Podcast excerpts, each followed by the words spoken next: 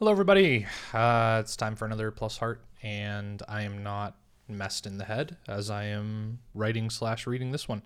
Last week I was a little bit out of it, and I kind of like did an experiment where I was just like, okay, hey, let's get stoned and see what comes out. And I don't think it was my best work, and I don't think it was particularly good to listen to either. So this week I kind of like got on the treadmill and started writing, and this is what came out. On a more personal note, I am now at the point where I want to try to do more content. And I think I'm going to try to do Plus Heart every week instead of every 2 weeks.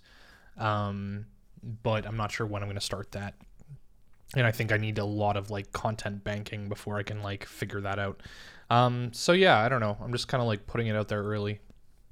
But with that in mind, I'm going to start reading episode 17 or issue 17.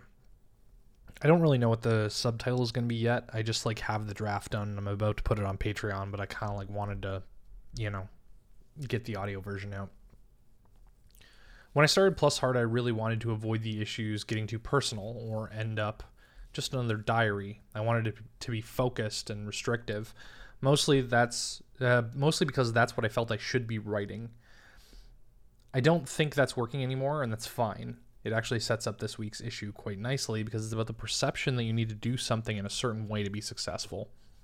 I started blogging when I was 16, and that meant having a really bad idea of what it would take to go pro at a profession I thought I wanted. You end up looking at what you think is success and work backwards. You ask, what do I need to do to get there?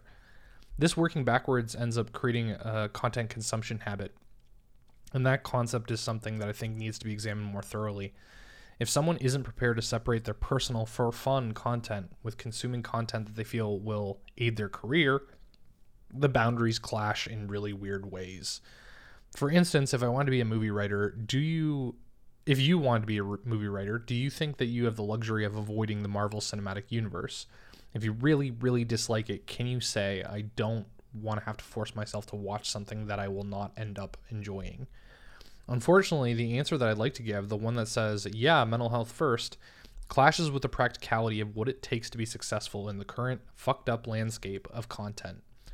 Even if you hate the MCU, you're probably going to need the context of how it's affected moviegoers, fandom, and filmmaking habits in general. It's too big to ignore, and that can feel depressing. One of my favorite YouTube channels, Red Letter Media, has this problem often. They got their start doing early 2000s snark criticism parodies, of the Star Trek: The Next Generation films, and exploded in popularity doing the same thing for the Star Wars prequels. Despite having educated commentary, RLM's audience doesn't always recognize that these style of videos were meant to be partial parodies of an overly invested superfan who would rant for an hour about the inconsistencies of Jedi robes from scene to scene. I really need to cut that. Really long sentence down. As they grew, their videos became more subtle. Instead of writing out that one character, they started making modern movie reviews, playing exaggerated versions of themselves. In the mid-2010s, they released a few videos that I think expressed that catharsis that nerds were looking for by tearing into Ghostbusters 2016, Zack Snyder's DC movies, and the Star Wars sequel trilogy. They validated their audience's cynicism. Eventually, though, their videos for big brand franchise movies had this expectation attached to them. Tear them apart, make us laugh, make us feel correct for disliking normies taking over nerd properties. I think it must have been a conscious choice not to indulge that. Part of the reason I enjoy RLM is that I don't feel that they pander to what their audience expects from them to say. With viewers constantly asking about when the Batman review is going to come out, like the 2022 film The Batman, it almost became a running joke. It ended up being mentioned in a ton of other videos, but they haven't released anything dedicated as of the published date, almost out of spite. And then I have a quote from a video that came out a couple days ago. Oh my God, we're here in the void. That must mean a major tentpole release has come up. And when they say the void, it just means that they have this like black backdrop where there's no features or no set. We're talking about Jurassic World Dominion. Did we see that yet? Yeah, we saw it. It came out. It was okay, but not very good. Okay, we've done a review of Jurassic World Dominion. So that's from Red Letter Media's Obi-Wan Kenobi episodes 1 to 4 review. And review is spelled RE:view.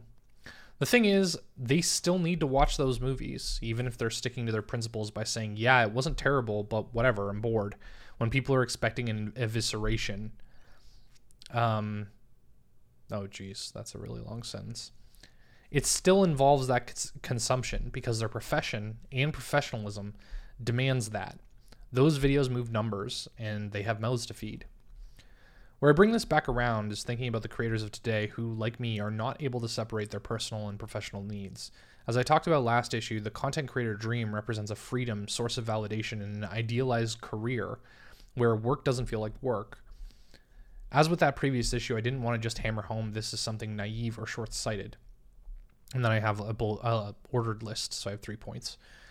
I don't think that this career path is very easily researched. I think it's similar to other entertainment jobs like acting or being a musician because there are endless variables and non-replicable situations that lead to success. This also includes a lack of mentorship resources or the volatility of a mentor saying, I'm successful, but things are really different now. When someone's starting out and finding themselves not fitting into a trend, they are unlikely to be able to influence a potential new trend based on their lack of clout. They can feel, I'm going to add a little bit here where it just says, this is weird. I don't know. I started writing this thing and I need to add italics here. I started writing this thing and it's like, I felt that it was much longer than it actually turned out to be. It's a little less than 1,000 words and then we're almost done. And it's like, I feel like when I normally attack these kind of topics, I go for like another 1,000 words. I'm just going to say they may feel trapped as a result. A creator's mental health and ability to internalize what people say are the most important things. The ability to set boundaries, the don't focus on the numbers, etc., aren't consistent. A creator faces the constant, intense reflection of how they themselves are interacting with the job. A feeling of failure and not fitting in can be taken extremely personally. And I want to, like, say extremely personally, especially when dealing with the conflict of not feeling enough, not feeling like your taste is enough. I don't know. I feel like I gotta like redo this a little bit. So when you're left to your own devices, where does that leave you? I'm mostly considering this through my own lens because I know that I both need to expand my boundaries and learn how to do it in a healthy way. However, I also thought how messed up it would be for someone to learn this kind of behavior. I need to add like learn this kind of behavior, consuming only because it results in career success at a very young age, grow out of the content creator dream, and then have that skill set of consumption follow them around afterwards. Utterly terrifying. So this is short, and I get the feeling that I'm really like, I don't know, I'm not really that satisfied with this piece. I'm mostly just because I think that I have a really bad habit of setting up a point and spending like 1,000 words getting to what I think the like point of the blog post is. And then I do like a little tiny little thing about it, like what I actually think the subject is. And then I try to wrap it up, and then that wrap up feels awkward as well. So like, with this, I spent like a lot of time like talking about like Red Letter Media and them feeling like an obligation. And I think that, you know, part of why I like doing these like read along things is I get to talk through what I might need to change. So I apologize if the finished product is not like an immediate like 1-to-1, but it allows me to like talk through a little bit and be like, what do I need to change with this? What do I need to like edit? And one of the things that I've always liked about editing is that you're able to like look at a piece from like a very zoomed out bird's eye view, and you almost can like highlight each individual paragraph with like a block. You put like a color overlay over it, and you say, what is the subject of these paragraphs, and how much space does it take up, and how does the like rhythm of it affect the piece? And I think that like, I think the intro is pretty strong, and then like I kind of go into the RLM stuff And that takes up so much of the middle of the piece that by the time I get to this like list idea, like the idea of like putting these points into a list, it's like none of them have a really good like explanation or like meaty chunk in there. And I think I might need to restructure it. But anyways, thank you guys so much for listening. I think I'm okay with it. Like I know I just said that I hated it, but it's like I think that I just need to like retool some stuff, and I think it'll be okay.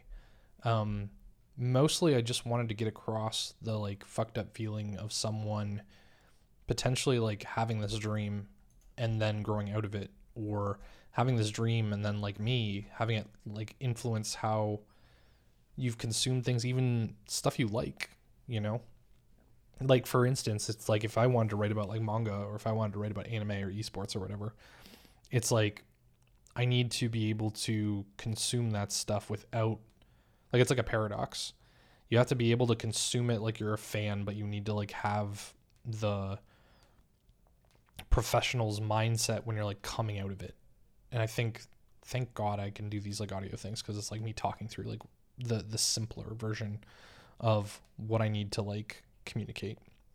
So anyways, thanks again for listening. Like I said, I'm really considering, or well, not considering, I think I've made a decision that I'm going to like try to do content a little bit more seriously. I know I say that almost like every week, but every week I'm getting stronger and stronger and having more kind of conviction behind it.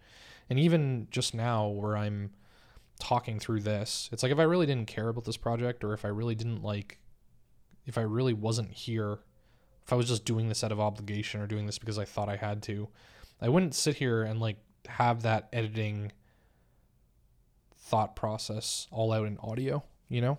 I wouldn't have that there, and I wouldn't care that much. So it's a good thing. I'm really enjoying streaming every weekend at Saturdays at 11 a.m. I'm going to be hopefully going to be expanding that to multiple days a week, maybe a second one. I think a second one is probably the good idea. And then just start there. But yeah, you can check that out at watch.onemorematt.com or twitch.tv/mattdemmers. Both go to the same link. I just like that watch link and I never get to shill it. All the rest of my links are at onemorematt.com. And yeah, I will talk to y'all later. Goodbye.